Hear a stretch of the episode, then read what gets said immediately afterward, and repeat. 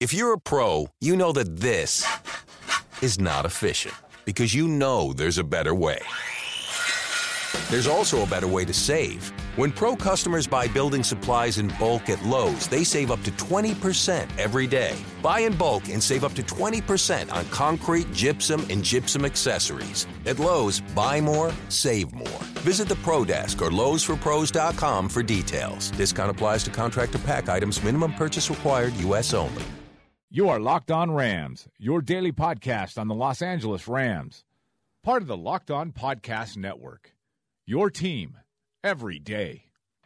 All right, welcome to another edition of Locked On Rams here for a Monday, fifteen minutes every single day that we're going to give you on the Rams, and we're going to get over a lot of things today, including Tavon Austin, who I want to start with. I want to talk about Todd Gurley. I want to talk about Jeff Fisher and, of course, Case Keenum and the fact that he threw – not one, not two, not three, but four interceptions yesterday. And believe it or not, I'm going to defend him a little bit. And and I'm not a huge Case Keenum guy. I don't.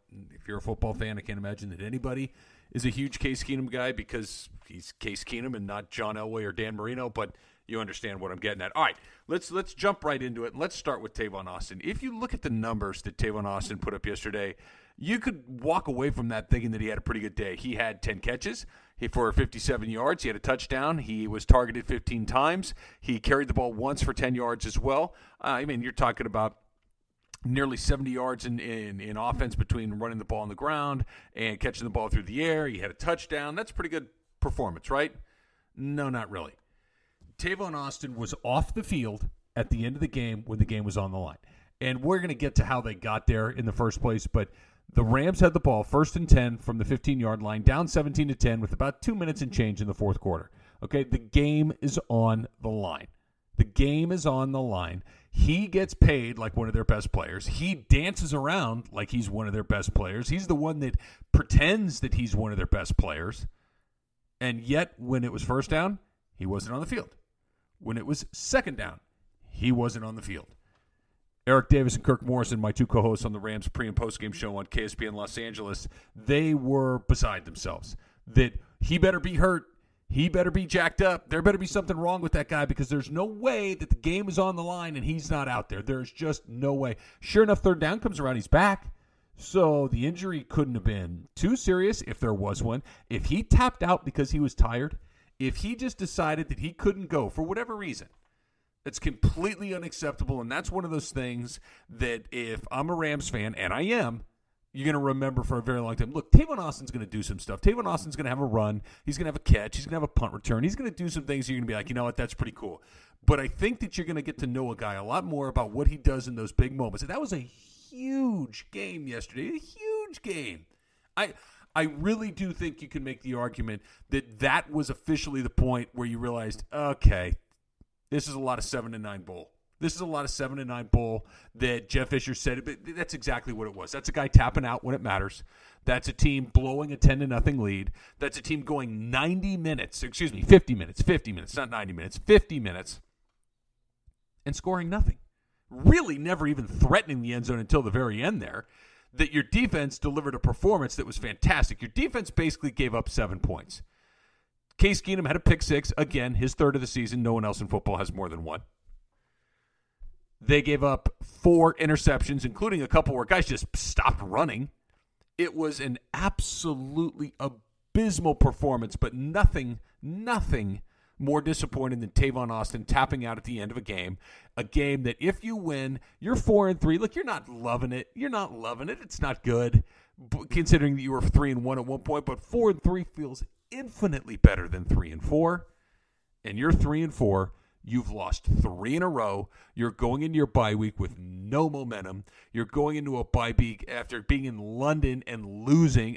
That's a home game, by the way, technically speaking. So you're, it's a disaster. It is a disaster any way you slice it. And it started off so incredibly promising. But I keep coming back to Tavon Austin. Tavon Austin's performance yesterday, if you look at the stat sheet, felt above average.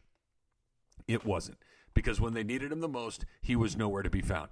And that is one hundred percent on Tavon Austin, one hundred percent on him. Look, Case Keenum is, he's Case Keenum. He's one of the worst quarterbacks in football.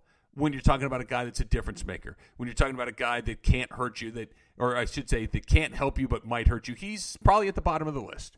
That if you're drafting starting quarterbacks, if you put all thirty-two guys in a pile, he's probably coming in somewhere in the high twenties or low thirties, right? He is. He is. And that's what he's always going to be. But I got to tell you, a couple of those, the pick six yesterday was, again, a Tavon Austin present to the other team, because Case Keenum threw him a ball that hit him dead solid in the hands. It was on target. It was on time. Everything about that throw was good. The problem is the ball was thrown over the middle. I, should, I shouldn't say the ball was thrown over the middle. The pattern was designed to go over the middle. The route was over the middle. Tavon Austin does not like that because he's wee, and he went in there, and he got a little bit of an alligator arm, and the ball bounced off his hands up in the air. Landon Collins picks off an easy interception because it's basically just a tip ball. You just stand there and wait for it to land in your arms. But he delivered an incredible run back. That's a run back you're going to see all season long. It was a fantastic play by Landon Collins. So credit to him for scoring on that. But that pick six, again, Case Keenum's third of the season. No one else has more than one. That's on Tavon Austin because he dropped a very, very catchable ball. So that takes his four interception day down to three, really. Another one, what did Tavon Austin, he caught a punt on his five-yard line. Caught a punt on his five-yard line. Fair catch, catch it on the five. Great, fantastic, wonderful. Let's because this is the sort of offense that's going to drive ninety-five yards to score a touchdown. Just another example of how incredibly, incredibly disappointing a performance that was from Tavon Austin. I've never been a fan. He's too little. He doesn't play with fury and anger the way other little guys like Darren Sproles or, more to the point, Deshaun Jackson does. Those guys play pissed off all the time. He doesn't. He doesn't. He's out there too busy dancing. He's going to dance. He's going to get a first down. He's going to dance. Look, you better be Deshaun Jackson if you're going to dance around. And he's not. And he just he just absolutely is not. Th- this really was the worst case scenario for the Rams. The Rams at the quarter pole of the season were three and one, a surprising three and one. You'd beaten Arizona. You'd beaten Seattle. And you'd beaten a Tampa team that's maybe a little bit below average. And then you had that weird opening night game. Again, a Jeff Fisher special where the team was just completely unprepared. They came out and they got absolutely painted in the opening game on Monday Night Football. But three and one is three and one, and you're feeling pretty good about it. Now all of a sudden you go into the second quarter of the season, right? Lost to the Buffalo Bills, a game that you could have won. Jeff Fisher took that away with you from the decision to go for that fake punt. You go to Detroit on the road. You're playing against a – it turns out Detroit's a pretty good team. Matt Stafford's having an absolutely unbelievable year. You have that game that is not only a game you could have won, it's a game you should have won. And again, courtesy of Jeff Fisher, you lose because you decide that you're going to – go for it on fourth and one from the one-inch line, and you can't get it. You don't get any points. You lose all sorts of momentum. You end up losing by those three points that you never put on the board. And then yesterday in London, you go all the way over there. You get a ten-point lead. You get an early turnover. E J Gaines makes a nice play, scoops it up, runs him down right into the scoring position. They end up scoring a touchdown. Everybody's feeling good. You get the ball back. You drive down. You kick a field goal, ten to nothing. Everything's feeling pretty darn good at that point, right? Right. That was it. That was the end of the line for that Rams. For fifty minutes after that, you lost. Flat, uninspired offensive football. Flat, uninspired play on the offense. Just an unbelievably difficult team to watch play week in and week out. They just dumped. Todd Gurley was nowhere. Todd Gurley had another one of those games that was bad. fifteen carries, fifty-seven yards, a long of eight. Well, he doesn't get any blocking. Well, he doesn't this. Well, he doesn't that. You know what? Barry Sanders played behind great offensive lines. Walter Payton was on garbage teams his entire life. So, and I understand Barry Sanders, Walter Payton, right? I get it. I get it. But then let's just stop talking about Todd Gurley as a good football player because he clearly isn't. He's not getting anything going. That's not anybody's fault but his. The offensive line is not good. Greg Robinson, another holding penalty. Greg Robinson, another false start. A couple of these when the team was driving, trying to get something going late, and you stop and you start backing up and going the wrong way. Again, back to Jeff Fisher all over again. It's just an unbelievable pattern that keeps getting repeated over and over again. Too many penalties, not enough talent on offense, and a defense that's got their backs against the wall the entire time because they know if they give up more than twenty points, they're going to lose. In this case, they give up seventeen points, and they never even came close to winning. So many different things going wrong in that game. Just, just really an incredibly disappointing game if you're a Rams fan. And now you got to sit on this for two weeks. You're going up against the Carolina Panthers, who are lousy.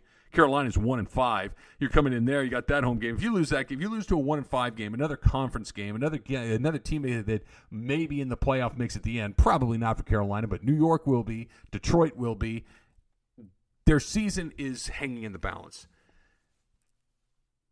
All right, let's take a break and talk about SeatGeek for a second. You know SeatGeek by now. Look, I'm looking at the app right now. Put it on your phone. It couldn't be any easier. It's like putting any other app on your phone, and you click it. You've got your baseball, your concerts, your shows, your plays, everything that you can think of. I'm looking right now. You've got the L A Kings are coming up. You've got the L A Galaxy, the Anaheim Ducks. The Trojans are going to play Oregon coming up here in a few days. You got Cal coming up. You've even got – you're maybe you're one of those weirdo video game guys that likes to go watch other weirdos play video games on T V, League of Legends. You've got the Clippers, the Breeders' Cup, and everything. And, of course, I'm looking at the Rams. Rams right now. Let's let's do this. Little little click right here. Open it up. Panthers at Rams, Dolphins at Rams, Falcons at Rams, all the remaining home games. They're all right there on your SeatGeek app. You click on what you want. You look at the map of the stadium. It's going to give you all the good deals, all the deals that you're going to want to stay away from as well. They're taking all those tickets online and putting them in one place so you don't have to go to a million different places and figure out what the best deal is. Let SeatGeek do it for you. And if you type in your promo code L O Rams, Locked On Rams, L O Rams, they're going to give you twenty bucks back on that first purchase. Go check them out. Put the SeatGeek app on your phone. Go poke around. It's super easy to use right now. By the way, lots of good seats available for the Panthers at Rams coming up on November sixth. So go check out the SeatGeek folks. All right, so let's finish up by talking about that last sequence there where they're on third down. It's third and about ten. They can get to the first down marker for uh, – the first down line is about the five. So you have a chance to make a first down, but you're still probably you're running low on time. You're going to take a couple more shots at the end zone. Brian Quick, who actually played halfway decent, who's actually been surprisingly decent so far this season and kind of gotten over the drops that he's had for the most part early in his career, um, he's split out to the left. They do a play where clearly Case Keenum is looking at it and thinks, okay, I'm throwing a fade to the corner. And Brian Quick is looking at it and thinking, okay, I got to react and I got to do a dig route. I got to come back to the football. We're going to throw it for the first down. Well, the problem is Keenum threw the fade, Quick ran the dig, and nothing happened. The ball was thrown like a like a punt into the corner of the end zone, intercepted, game over. This is coaching. Clearly somebody went and did the wrong thing. Whether it was Case Keenum or Brian Quick, I'm not quite sure. The fact that Jeff Fisher said after the game that they need to get better at the wide receiver position, I think it's a pretty safe bet that it was probably Brian Quick that made that mistake.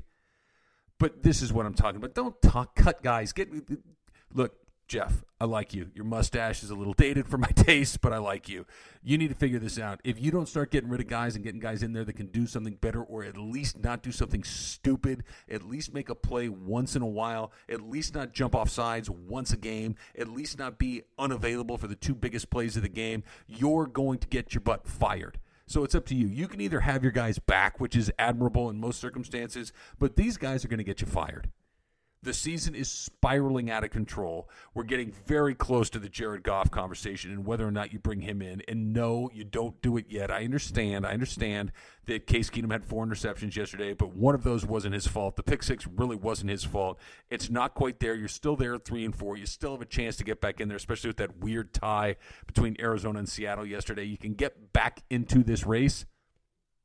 But the fact of the matter is the clock is officially ticking on that guy, and I don't think anybody would say that it's premature. You watch the Rams, they're flat, they're uninspiring, they're not very good, and it's antiquated. They play old football. You look at the the, the Steelers, you look at the Patriots, not that Patriots, yeah, the Patriots. You look at teams like this, you look at the Denver Broncos, you look at some of these other teams. Does it feel like they're playing football from the nineteen eighties? No, of course not. It feels modern. It feels like what we've been seeing the last two or three years or stuff that we really haven't seen very often. You look at the Rams, what does it feel like? You look at the Rams in two thousand sixteen, it feels a lot like the Titans in nineteen ninety-nine.